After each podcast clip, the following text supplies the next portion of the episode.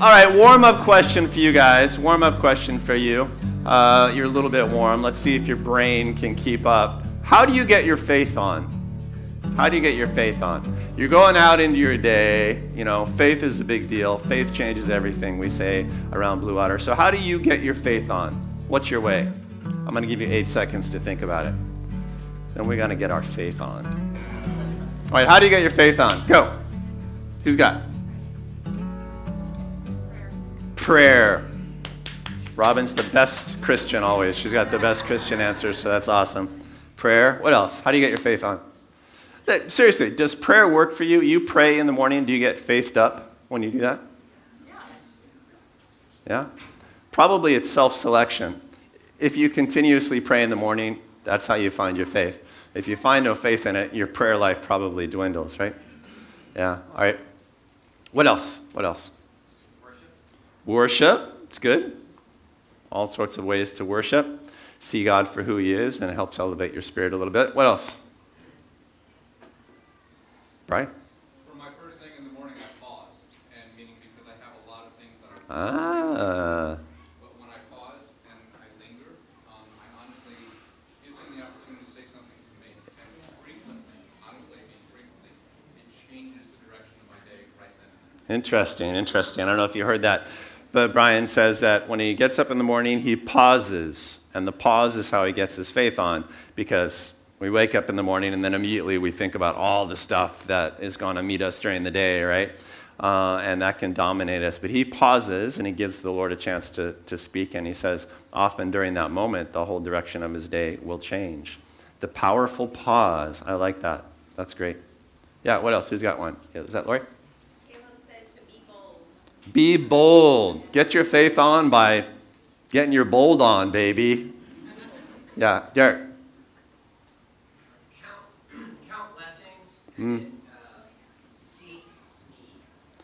Count blessings and seek need. Look for, look for need. Look for need in the world around you, like that. Boy, there's a whole conversation there. That's a good one.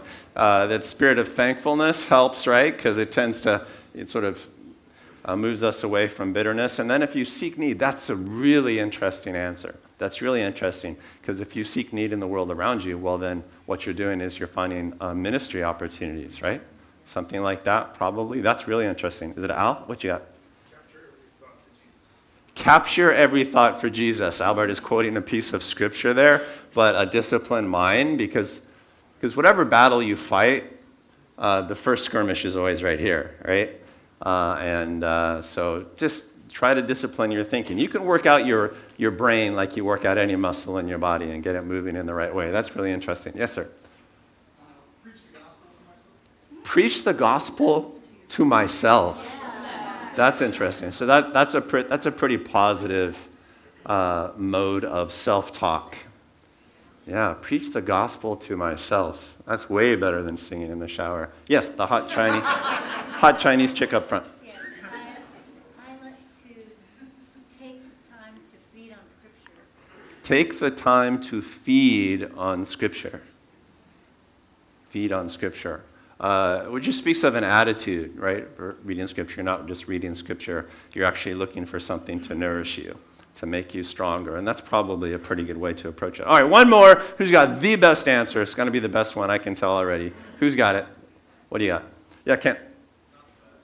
It is the best. Ask. Ask.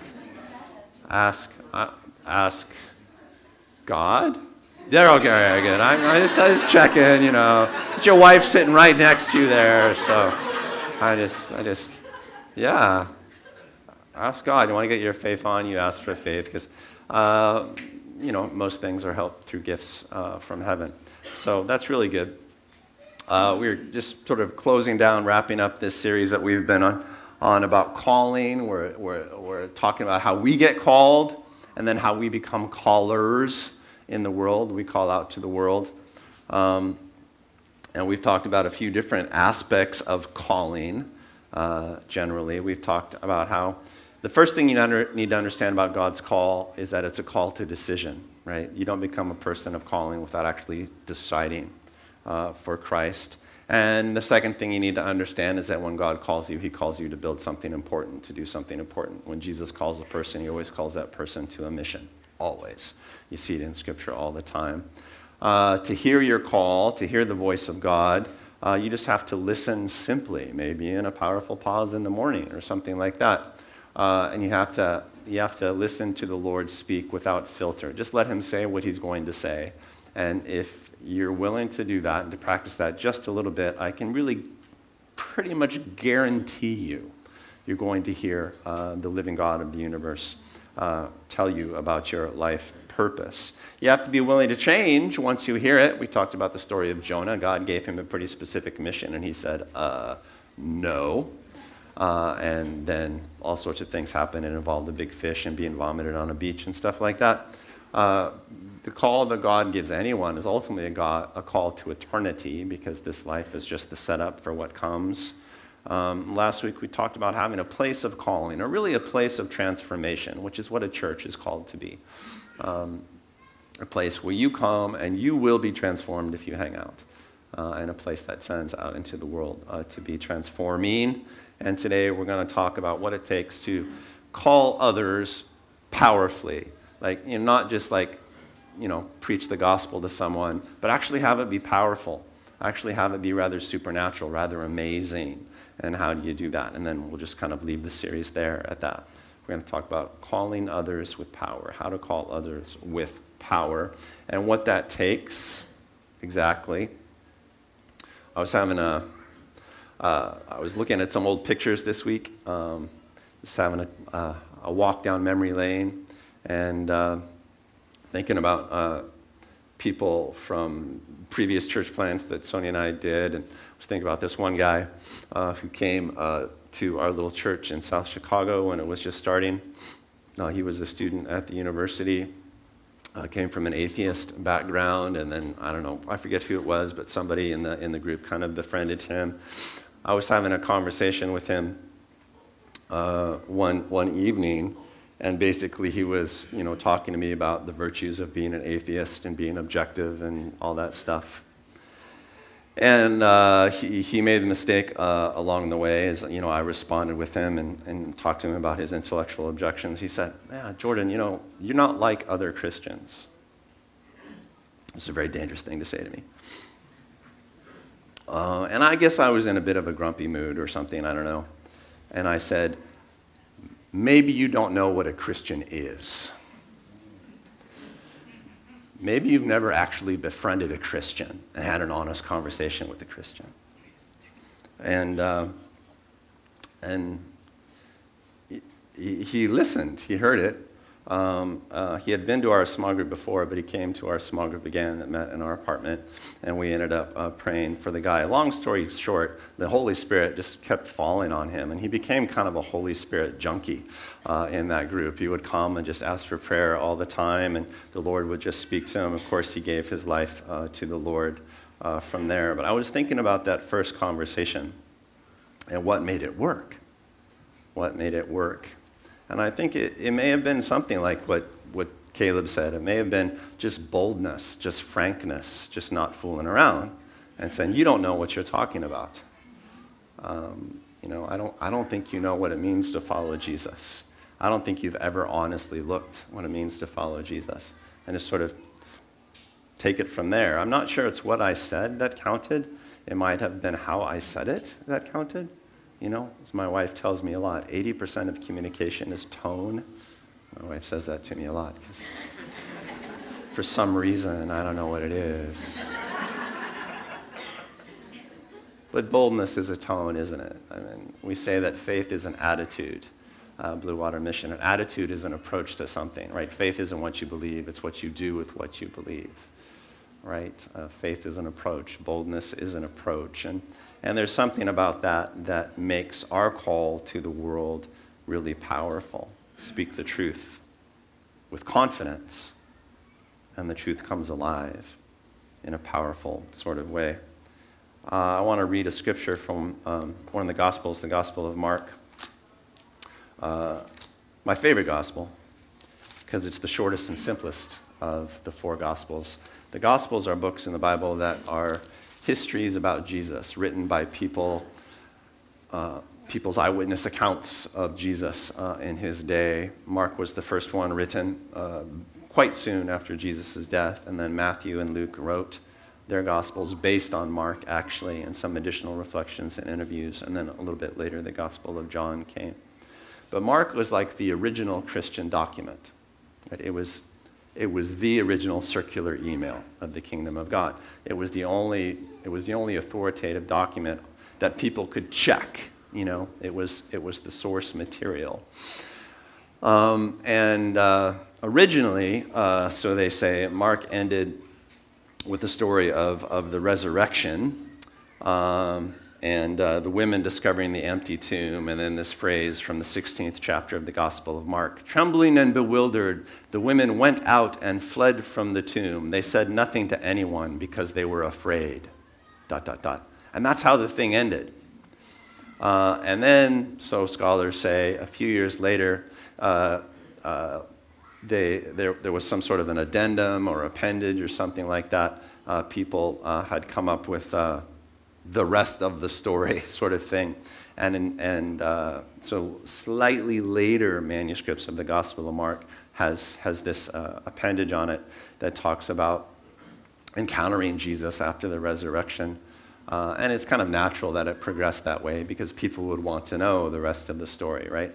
Originally, Mark was a preaching document, and the women were freaked out because Jesus wasn't in the tomb.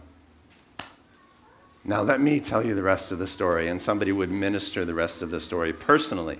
And then the church became so widespread that they had to write it down.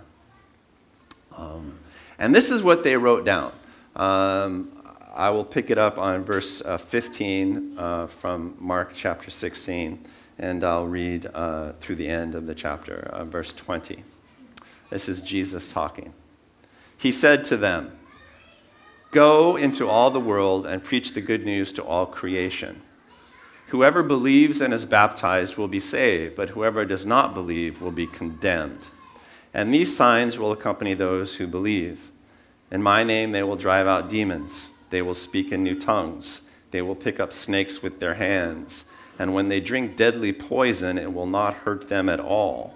What kind of parties were these guys going to, is my question. They will place their hands on sick people and they will get well. After the Lord Jesus had spoken to them, he was taken up into heaven and he sat at the right hand of God.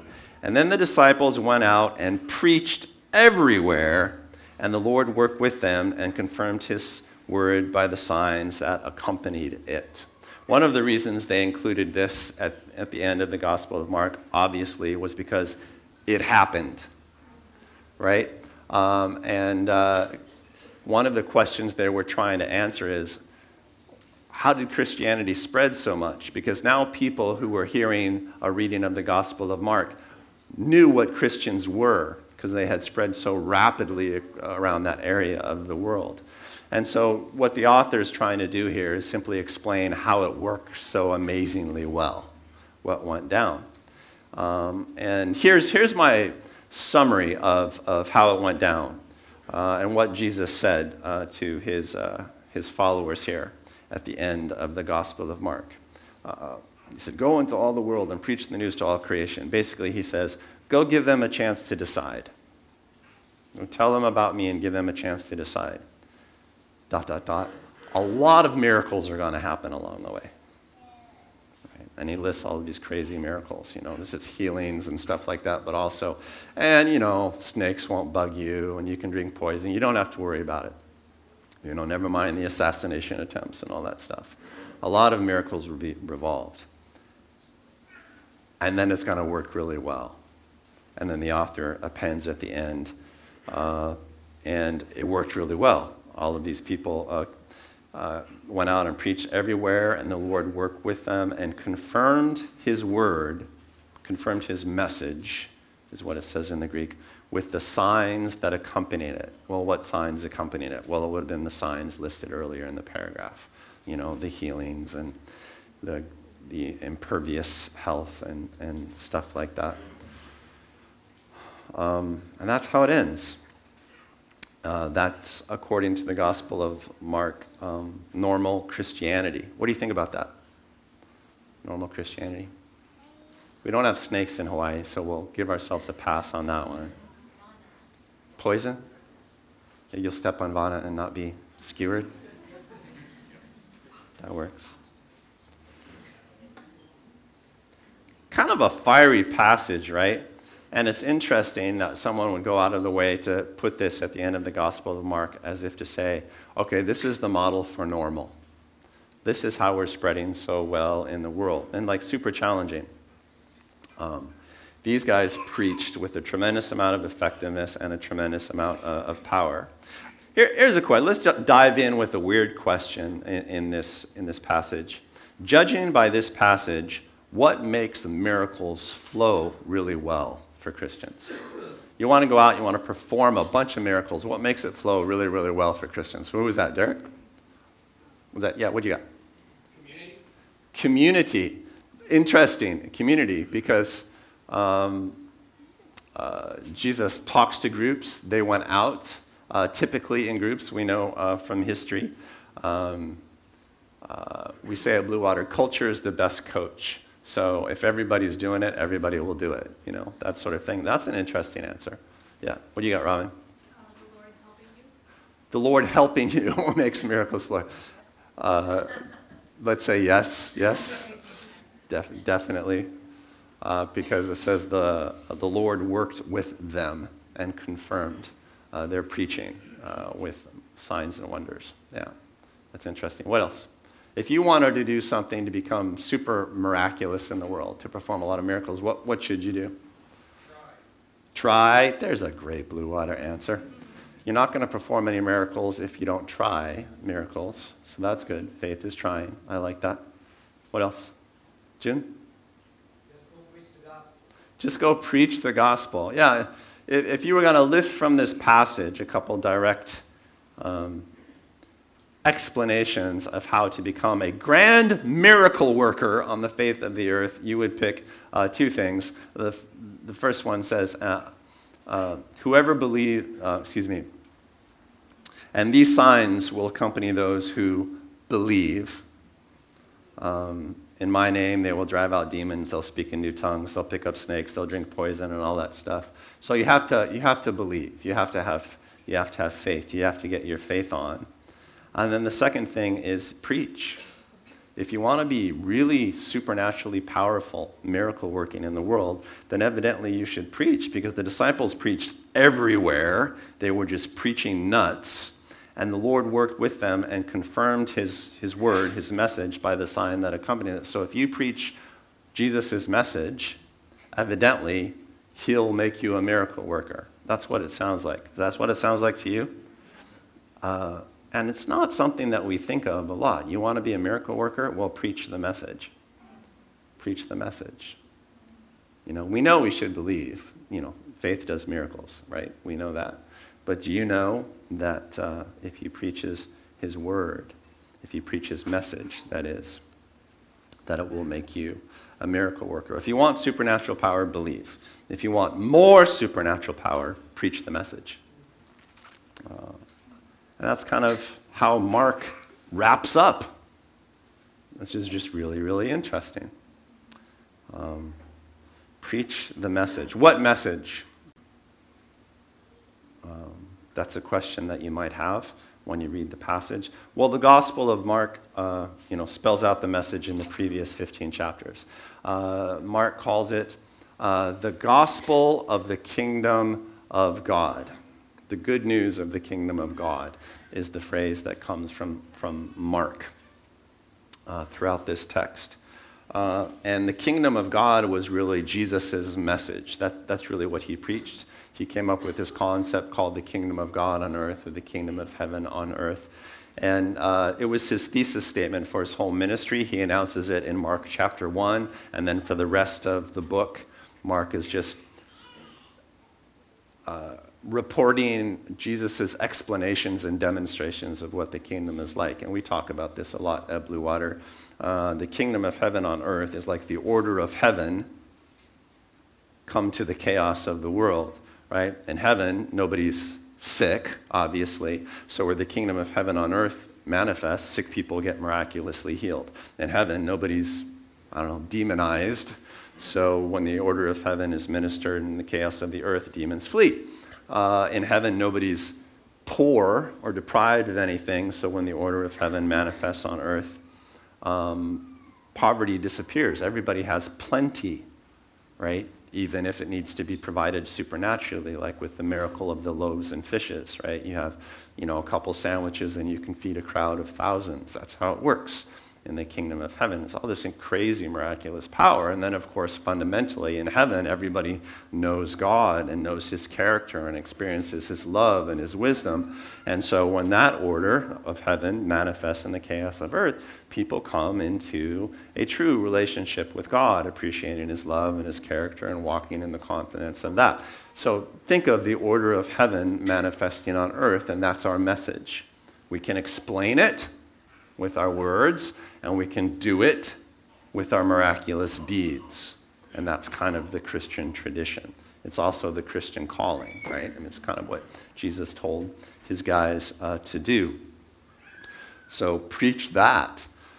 It strikes me that the sort of preaching that these guys did, if it was indeed according to the, the passages in Mark, uh, was not the preaching of, uh, of vague encouragement. You know, it was not it was not mm, followers of Jesus trying to be friends with the world, trying to overwhelm people with their friendliness and their niceness or something like that.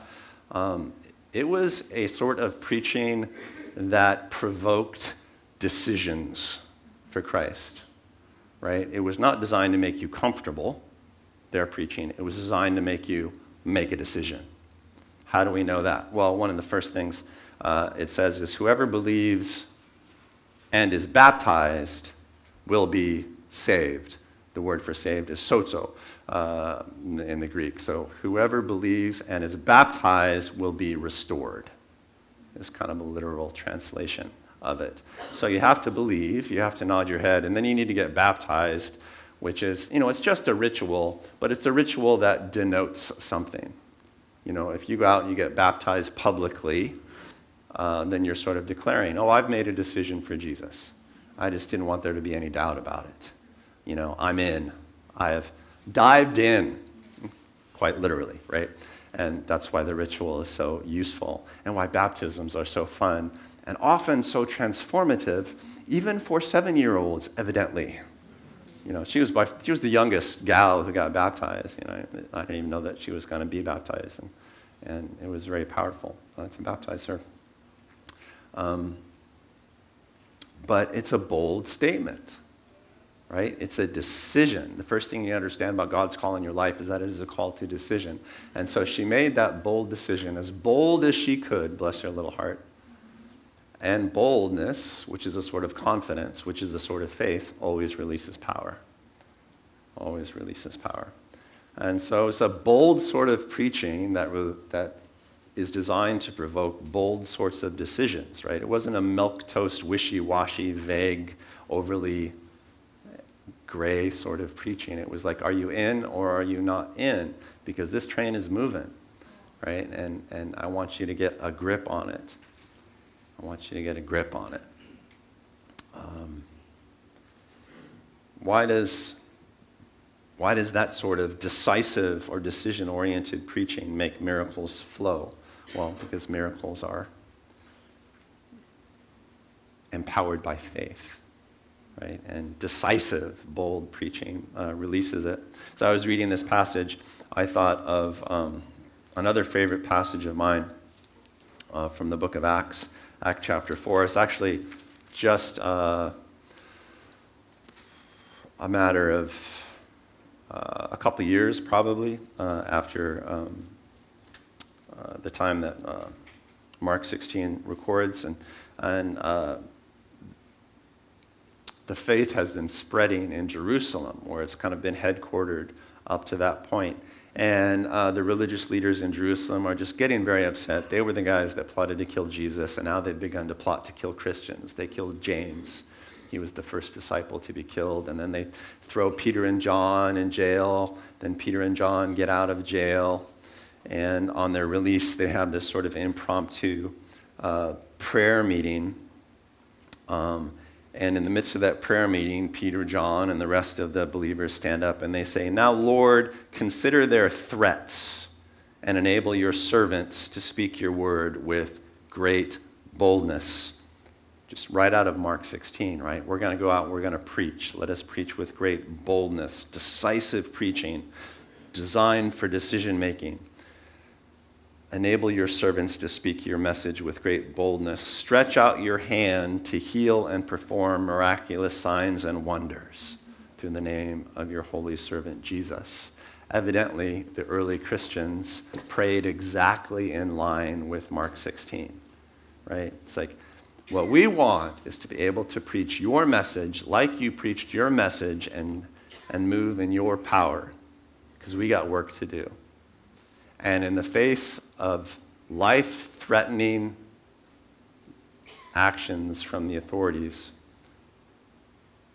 they didn't pray for safety, they prayed for more boldness. I bet for most of you, it's easier. Um, I'm talking to Blue Water people. It's easier for you to offer to pray for someone's physical healing than it is for you to ask them to make a decision for Jesus. Because the world has sort of a pocket for miracles. It's weird. But the world detests the idea of conversion and evangelism. They have words for it like proselytizing and stuff like that, you know. Uh, every cultural force in our society is trying to get you to keep your mouth shut, right? And to not have any confidence whatsoever in asking people to make a decision that would lead to baptism, right?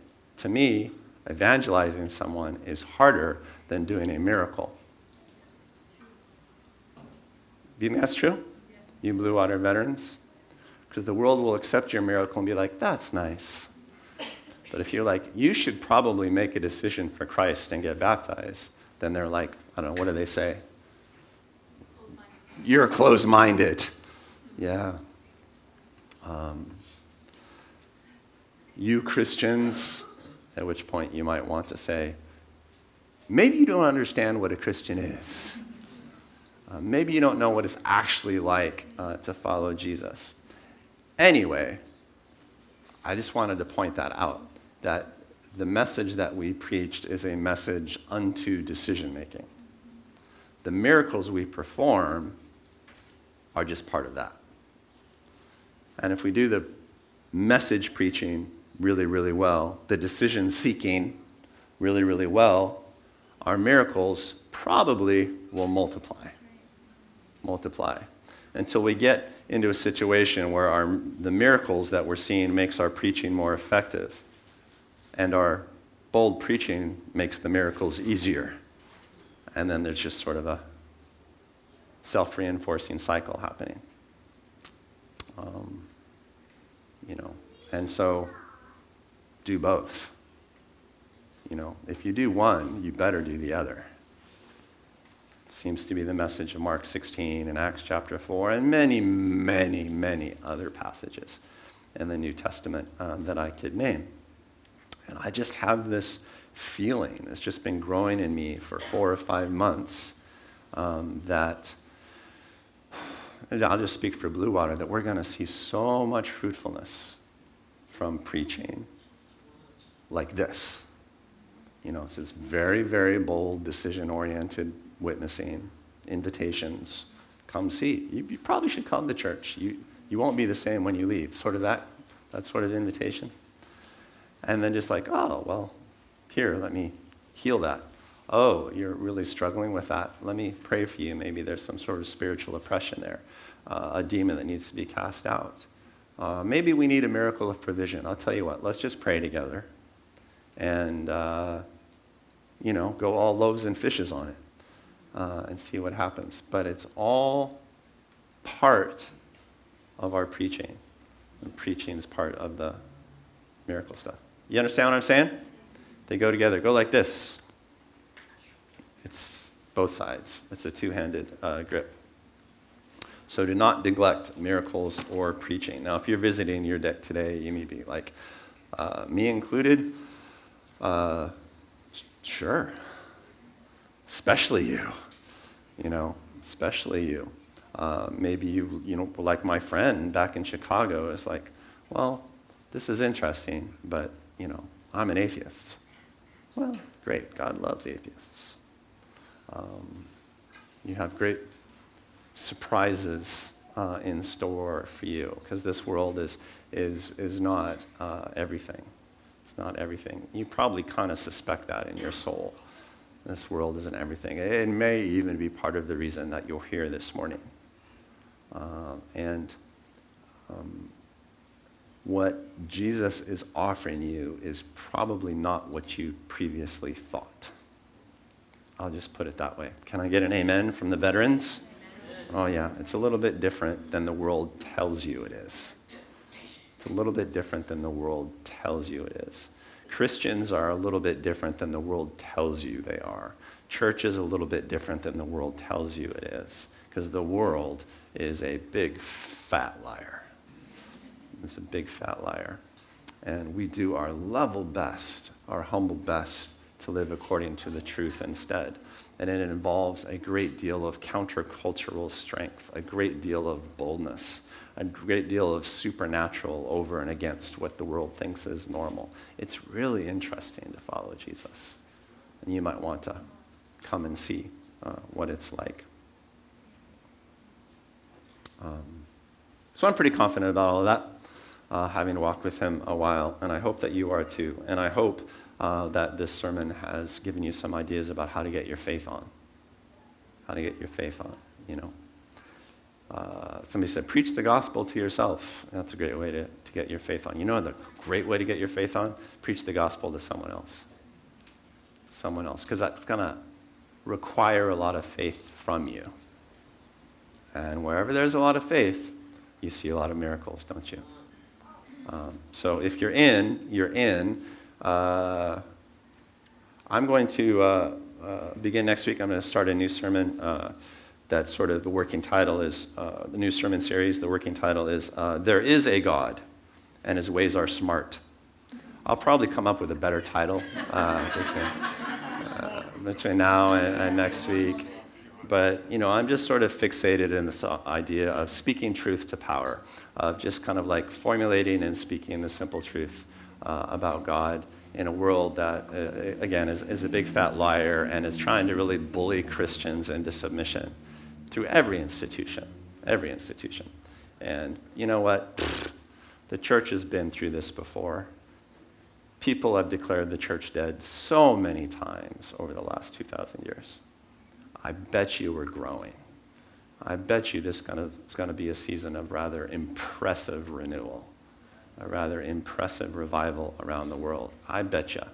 I bet, I, I'd stake my life on it. I think I will.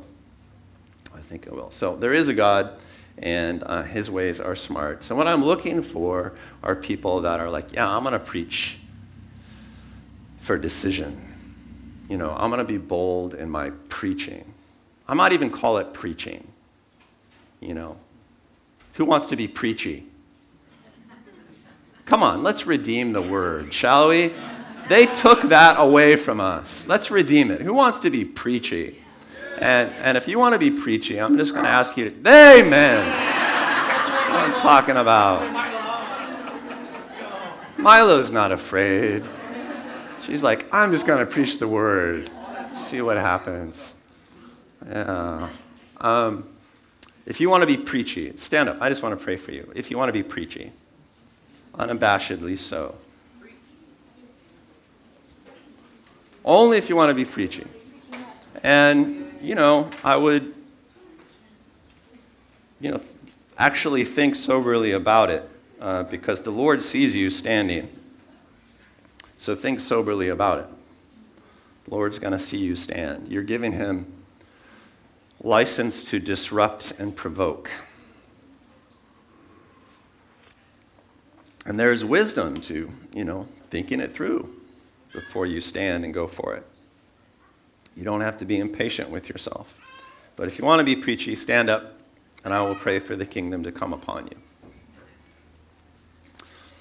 So, Father God, I pray that from this body you would raise up powerful preachers powerful preachers, powerful decision getters, uh, powerful restorers, because any who believe and are baptized will be restored, restored to health, restored to sanity, restored to eternity, restored to purpose, restored to their design. And we will preach it in Jesus' name with signs and wonders following. And we just stand up in you for your kingdom. As we stand here, we will stand up in our workplaces. We will stand up at our schools. We will stand up in our interactions on the street. We will stand up in our neighborhoods. We will put out the call in Jesus' name. We will stand for Jesus. In Jesus' name, everybody says, Amen.